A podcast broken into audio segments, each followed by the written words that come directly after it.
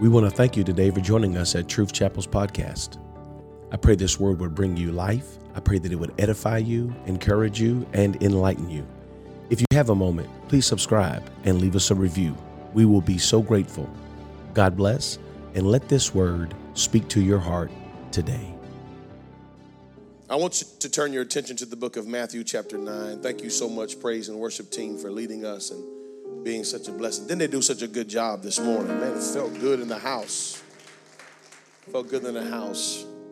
And as you're turning to Matthew chapter 9, I'm going to dismiss our classes ages 3 to 11. Our classes are 7 or 6 to 11 year olds are going out the doors to my left.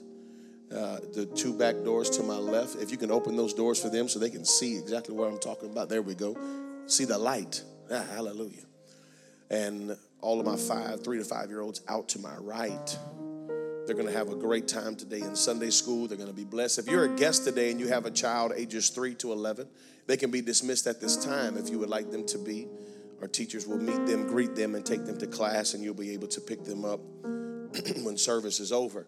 I failed to say this last week, but I need to say it this week. If you have a child in the student center, when service is over, please go to the student center and go to your child's class and pick your child up. We love your child, but we need you to pick your child up.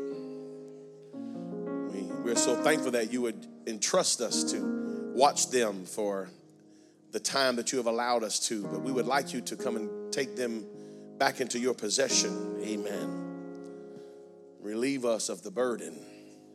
No, I'm just playing. Just make sure don't don't forget your kids. Don't forget your children. Matthew 9, I'm going to begin in verse 35. Matthew 9 and 35. And when you have it, just shout, I got it. And Jesus went about all the cities and villages, teaching in their synagogues and preaching the gospel of the kingdom and healing every sickness and every disease among the people. Man, every? Yes, every. Healing every, every sickness, every disease among the people.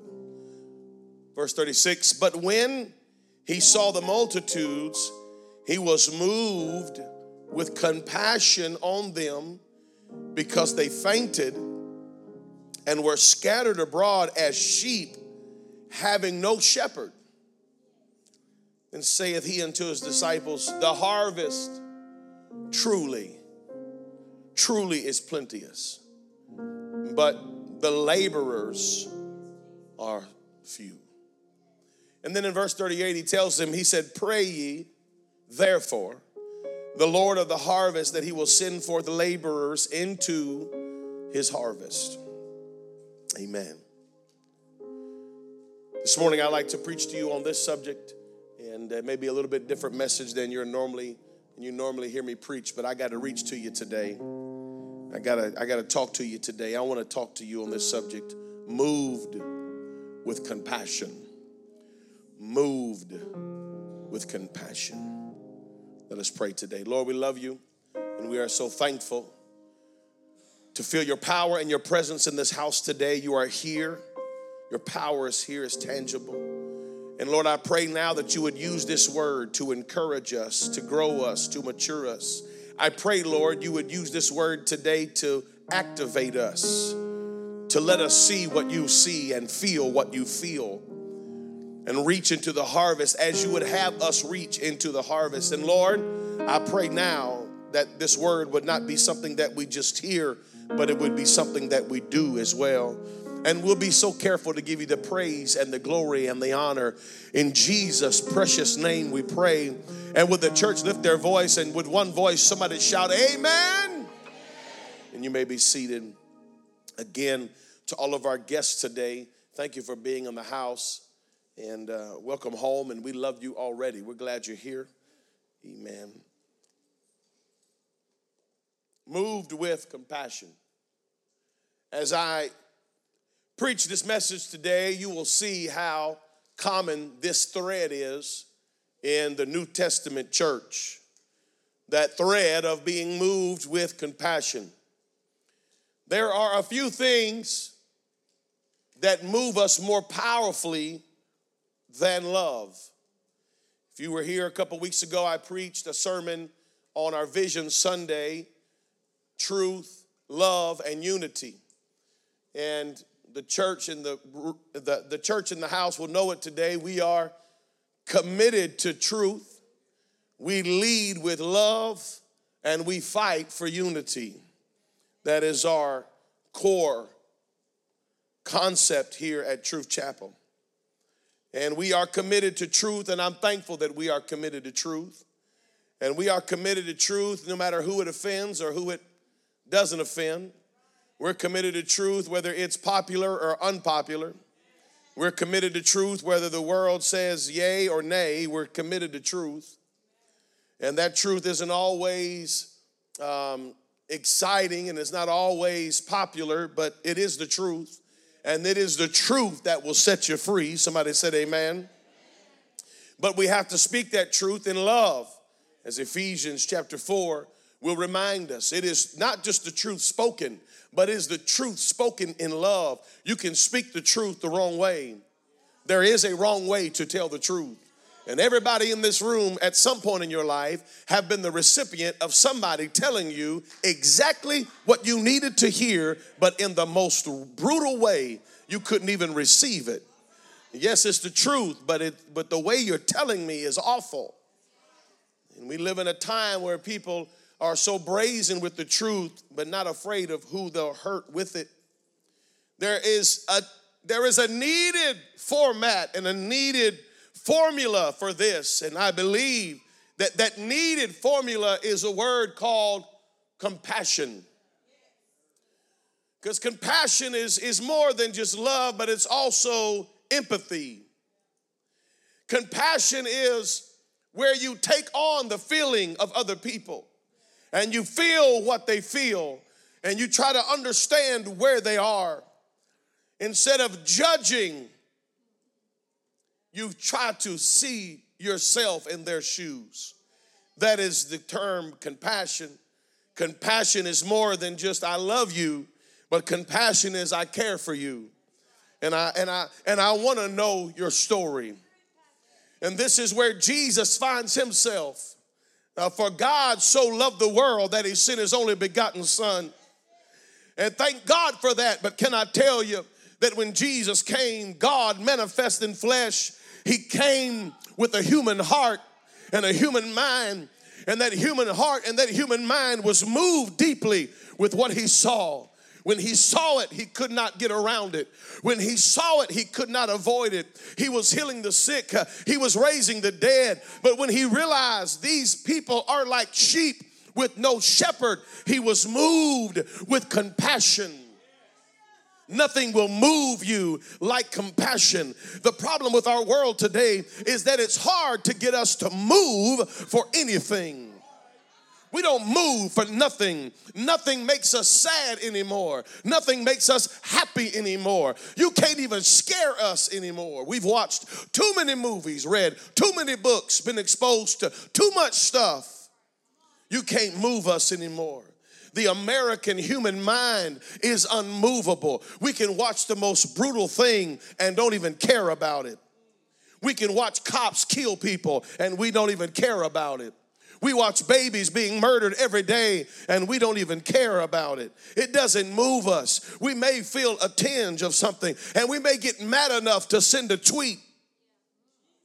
Or we may care enough to say, You're in my prayers. But where is compassion in 2023? Where is it at? Where are the people that will say, you know what? Uh, this moves me. Uh, this moves me so much. Uh, I have to do something about it. Jesus was unable to look upon the harvest and not get involved in the harvest.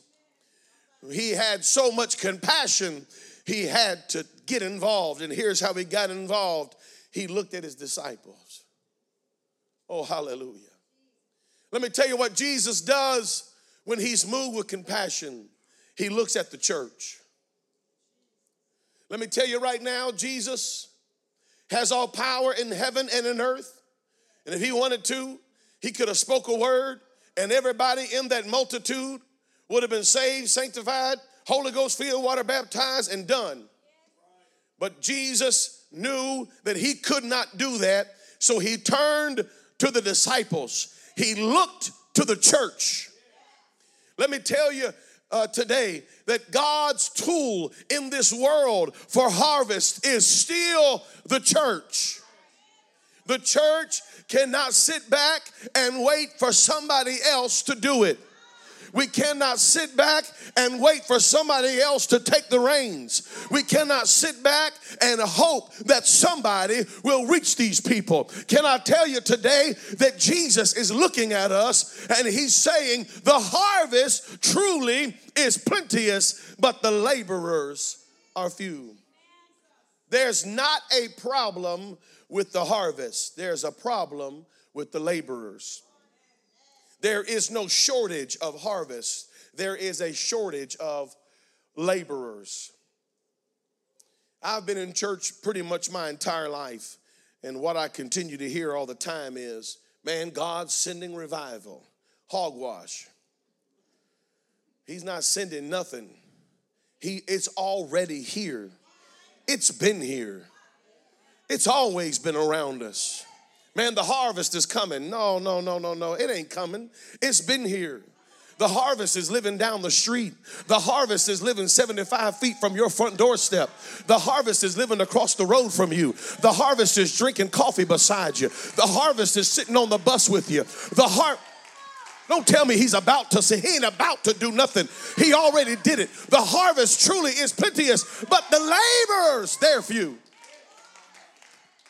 We're not looking for harvest, we're looking for laborers. That's why Jesus tells them in verse 38 of Matthew chapter 9, he said, Pray, pray. Don't pray for the harvest, but pray to the Lord of the harvest that he can send what? Laborers. God send us laborers. Uh, we want warriors, but God is sending laborers. And so we want, we want everybody to be a soldier. We want everybody to be a warrior. But that's not what Jesus asked for. He asked for laborers, people that will get in and do the work, people that will reach people, people that'll talk to people, people that'll just get in and get involved and do something. Laborers. I used to work as a laborer when I was a teenager. I was a day laborer. Some of y'all ain't ever worked like this. But let me tell you, when you're a day laborer and you're just working per day, I worked in Raleigh, North Carolina during the dot com boom in, in the mid 90s, early to mid 90s. And they were building houses on every blade of grass in the triangle area. And I worked for a company called Greystone, and I worked for $10 an hour under the table. Don't tell Uncle Sam about that cash money on Friday. And I was a laborer. That was my title. When I went to work, I wasn't a carpenter. I was, they, they called me, he just a laborer. And guess what I did as a laborer? Everything. That's what I, listen, I was like 16 years old, making $10 an hour, getting up. They would pick me up at 4:45 a.m. in the morning. I'd get in this little truck my parents were crazy. My parents were out of control. My first job I had, I was 13. And a guy in my church would pick me up at midnight from my home. I was 13. Pick me up at midnight, and I would help him bake cakes and cookies and pastries all night long till 6 a.m. in the morning. He paid me $3.75 an hour, and my parents let me. These people were wild. I looking back now, I realize we was broke. Amen. They needed their little boy to go do something. So I could buy my own, uh, I was about to say my own Jordans, but man, I, the first pair of Jordans I owned, I was a 40 year old man. Um, I, I, some kangaroos. You remember them roos? That's from Family Dollar. That's what I'm talking about. I, I like Pick and Pay was something great to me. I like, man, y'all went to Pick and Pay. That's crazy. That's back when Reebok was big time and and Champion, they sold Champion at Walmart. Now you now you can't buy a sweatshirt. 45, 55, 95, 150 dollars. Y'all crazy. I bought this at Walmart for five dollars when I was working as a laborer. And as a laborer, sometimes I cut wood and sometimes I just picked up wood. They would pick me up early in the morning. We'd drive to the job site. They would sit in the truck with the heat on. They would make me get out the truck, go to the burn barrel, and start a fire. They'd be in the truck warm. But the laborer had to do whatever needed to be done to get the day going. Listen, we used to work on scaffolding. It's a true story.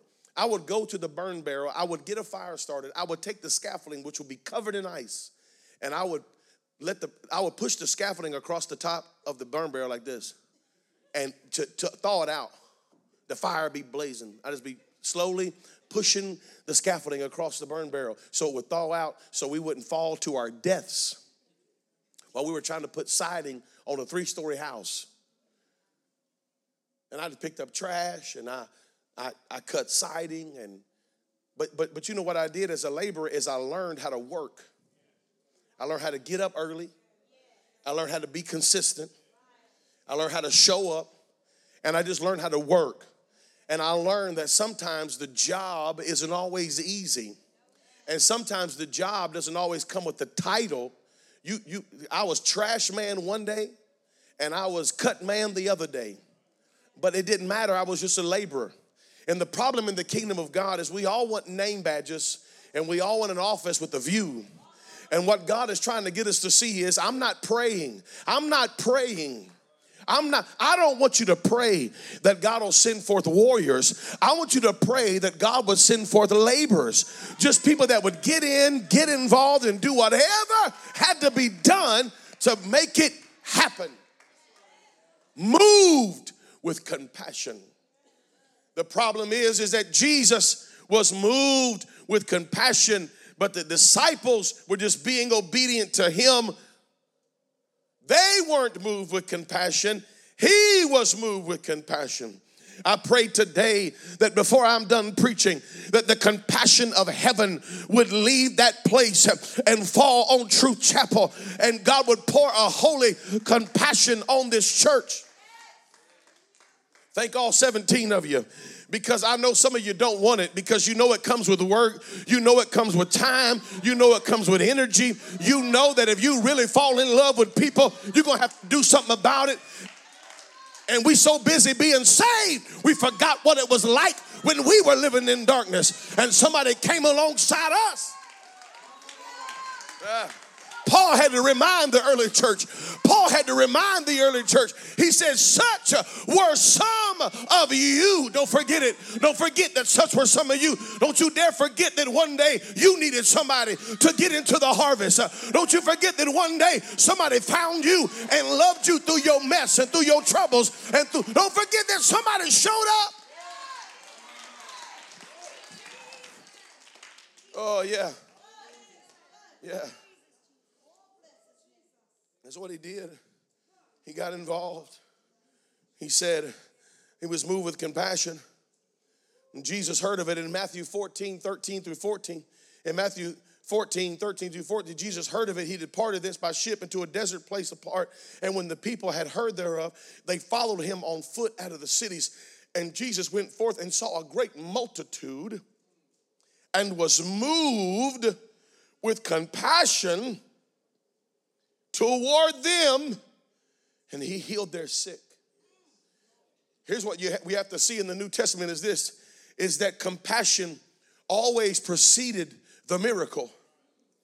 Compassion always preceded the ministry. We got so many people in the church saying, Lord, where's my ministry?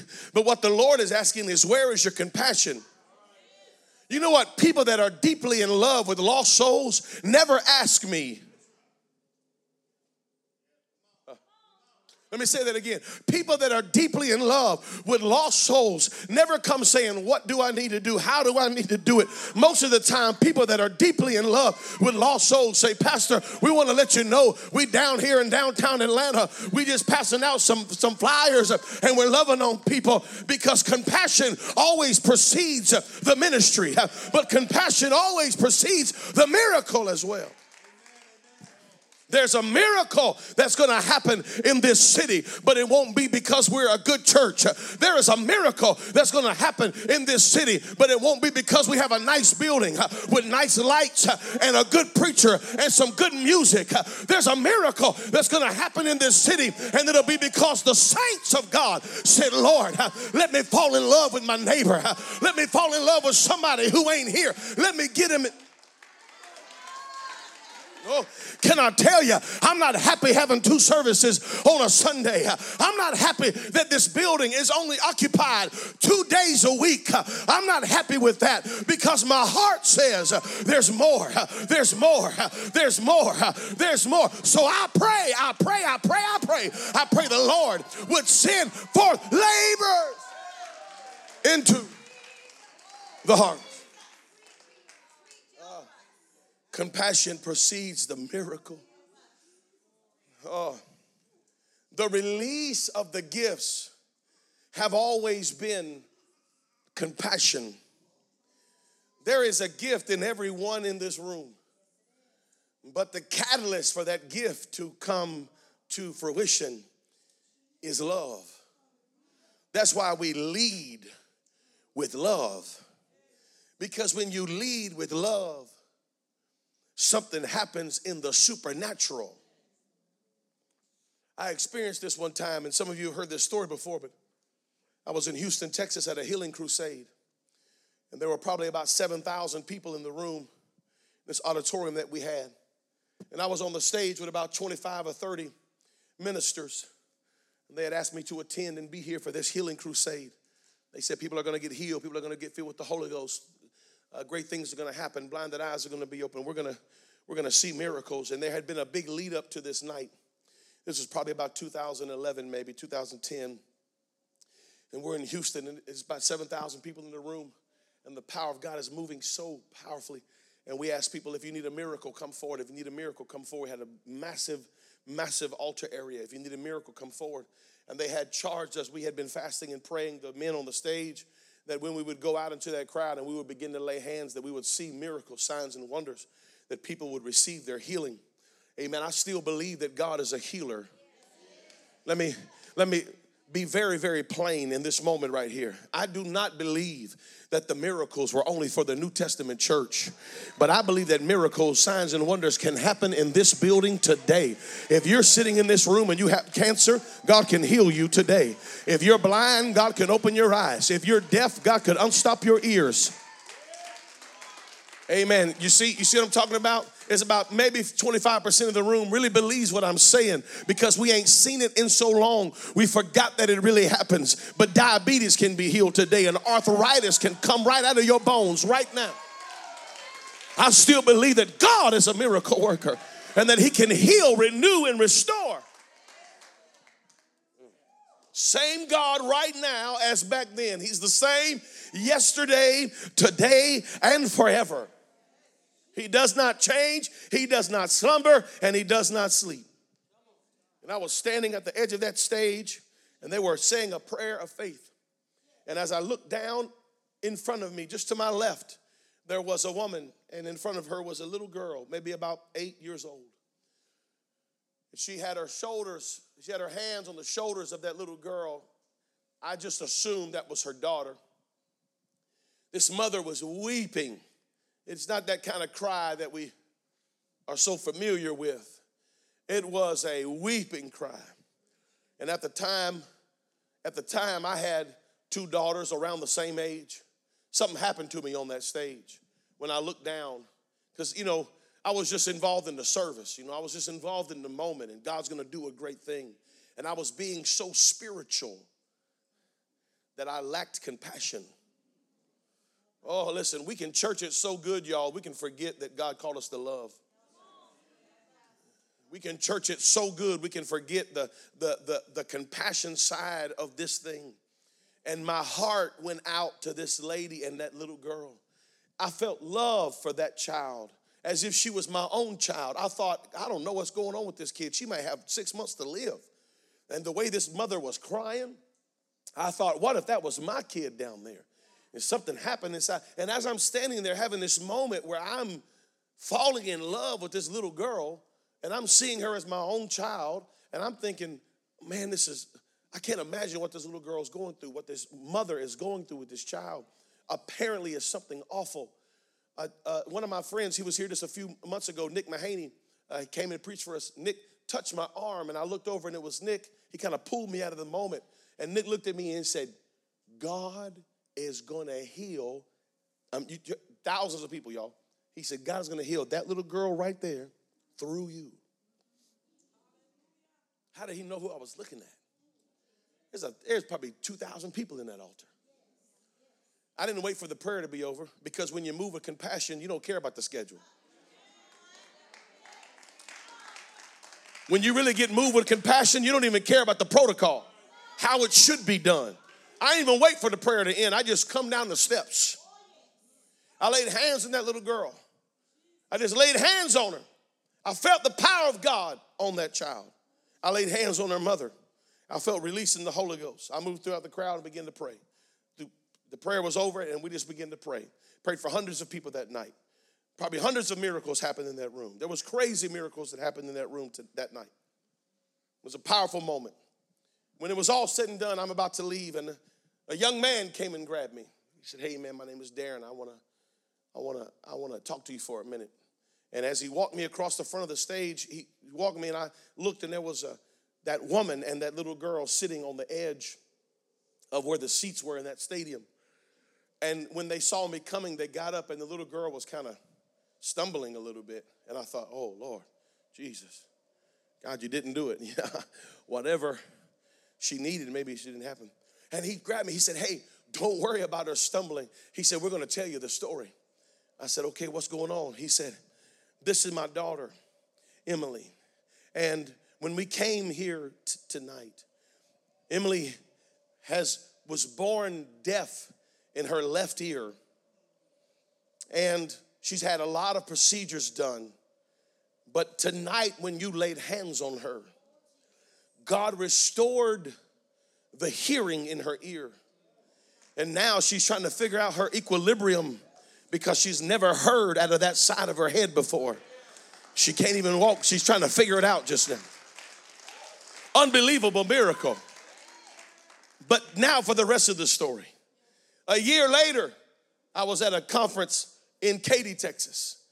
And I looked across the crowd and I saw the same young man. And he was smiling at me and he looked at me and said, After church, I need to talk to you.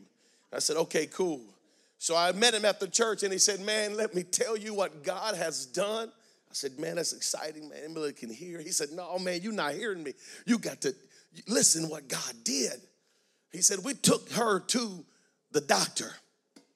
The doctor tested her and she can hear perfectly. I said, Man, come on.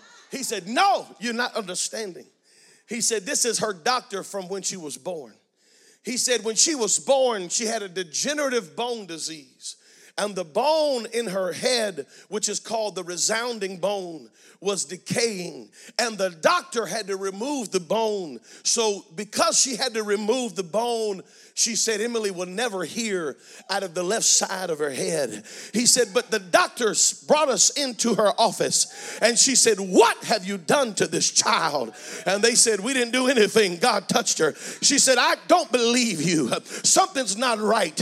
She said, Emily can hear. And they said, Yeah, we know she can hear. She said, No, I removed the bone from her head and I just did the x rays and there is still no bone in there. She said she doesn't even have the equipment to, even hear. So every day that she hears is another miracle. Every sound she hears is another miracle. You can't tell me that God can't do it. You can't tell me that He ain't a healer, that He ain't a provider, that He won't change your situation when you are moved with compassion. Somebody shout, Move me. Move me for my family. Move me for my neighborhood. Move me for my co-workers. Move me for my lost loved ones. Move me. Move me. Move me. I'm almost finished. Brother Hewling, Brother Bryson, get ready for me. I'm almost finished. Uh, Not only did it tell us to have compassion for the harvest, but he said, have compassion one to another. Have compassion one to another. Love his brethren in 1 Peter 3 8 9. Have compassion one to another. Love his brethren. Be pitiful. Be pitiful. Be courteous. Oh, yeah, the love that we have for the world should also be examined right here in the church among the brothers and the sisters of the Lord. But I got one more verse I want to read you, and I'm going to be finished. In Jude chapter 1. Jude chapter 1. I should just say Jude, because ain't but one chapter. In Jude, verse 21. Watch what he says. He said, Keep yourselves in the love of God. Keep yourselves in the love of God. Keep yourselves in the love of God. It is, our world is so full of junk that it's hard to keep ourselves in the love of God. It's easy to see all this mess going on. It's easy to see all this trouble going on and fall out of the love of God and start hating on people and judging people. We live in such a divisive world that it's so hard for us to keep ourselves in the love of God. We have to keep ourselves in the love of God, looking for the mercy of our Lord Jesus Christ into eternal life, looking for the mercy. This is our task today is to keep ourselves in the love of God and look for the moments of mercy. And here's what he says, verse 22 And of some have compassion, making a difference. Here's what I want to tell you that you don't have to reach them all to make a difference. Just some is a difference, just one is a difference. And of some have compassion, making a difference, 23, and others save with fear, pulling them out of the fire, hating even the garment spotted by the flesh. That's what compassion does. Compassion understands this concept that the gates of hell shall not prevail against the church. And compassion understands this concept that gates don't move. The gates of hell are not chasing us today. The gates of hell are not encroaching upon us today. The gates of hell, that is, that is a static location. It is a stationary place. The church are the ones who should be going to the gates and pulling them out by the fire. You know what compassion does? When you move with compassion, compassion will go right down to the gates of hell and pull out a loved one and say, Devil, you can't have them. Devil, you can't take them. They're God's child, and I'll do whatever I gotta do to save a lost soul. I'm coming to a close. How do we do it, Pastor Chavis? Good message, Pastor Chavis. Hoorah, but how do we do it? Sounds good, doesn't it?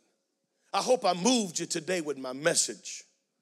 I hope I put a feeling in your heart that you need to reach somebody. But I'm not just about feelings, you know that. I'm about facilitating the feeling.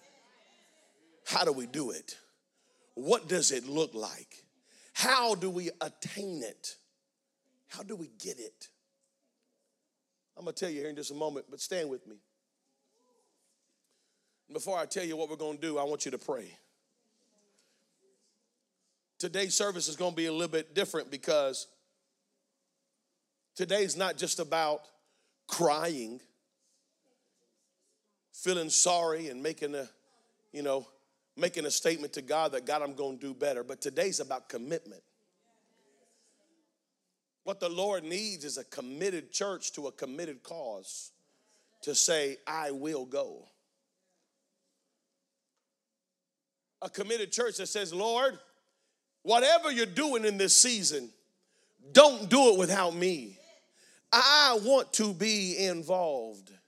Let me have a hand, let me have a part. Give me a shovel, give me a hammer. I'll be a laborer. I'll get up early. I'll make the fire. I'll get out there and I'll be the trash man one day and the cut man the next day. Doesn't matter. I'll do whatever I got to do. I'll be a laborer. Requires commitment. So here's what I want us to do. Before I get to this next part, I want you to bow your heads. I want you to close your eyes. And here's what I want you to pray I want you to pray, Lord, baptize me with a compassion, not just for the world, but a compassion for the people that are right around me today. Give me a compassion for my brothers and sisters that sit in the pew, but also give me a compassion for my coworkers on the job, my lost cousins and my lost friends. Give me a compassion for my lost high school friends and my lost college buddies. God, give me compassion for the lady in the checkout counter, the waiter at the restaurant. God, give me a compassion to reach somebody, to tell them that Jesus loves them, to tell them that I know a way. There is a name that is above every name. Would you pray that right now? Would you lift your voice and would you pray that right now all over this building? Would you pray that God would baptize you with that passion? Baptize you with that burden? Would you pray that God would move you? God, move the church once again. Move us like you moved us in the past. Move us with compassion. Move us with purpose. Move us with a plan. God, move me. Come on, would you pray that? God, move me. God, move me. God, move me. I'm not worried about nobody else right now. God, just me. God, do a work in me. Do something in me that I can't contain it. And I have to be moved with compassion.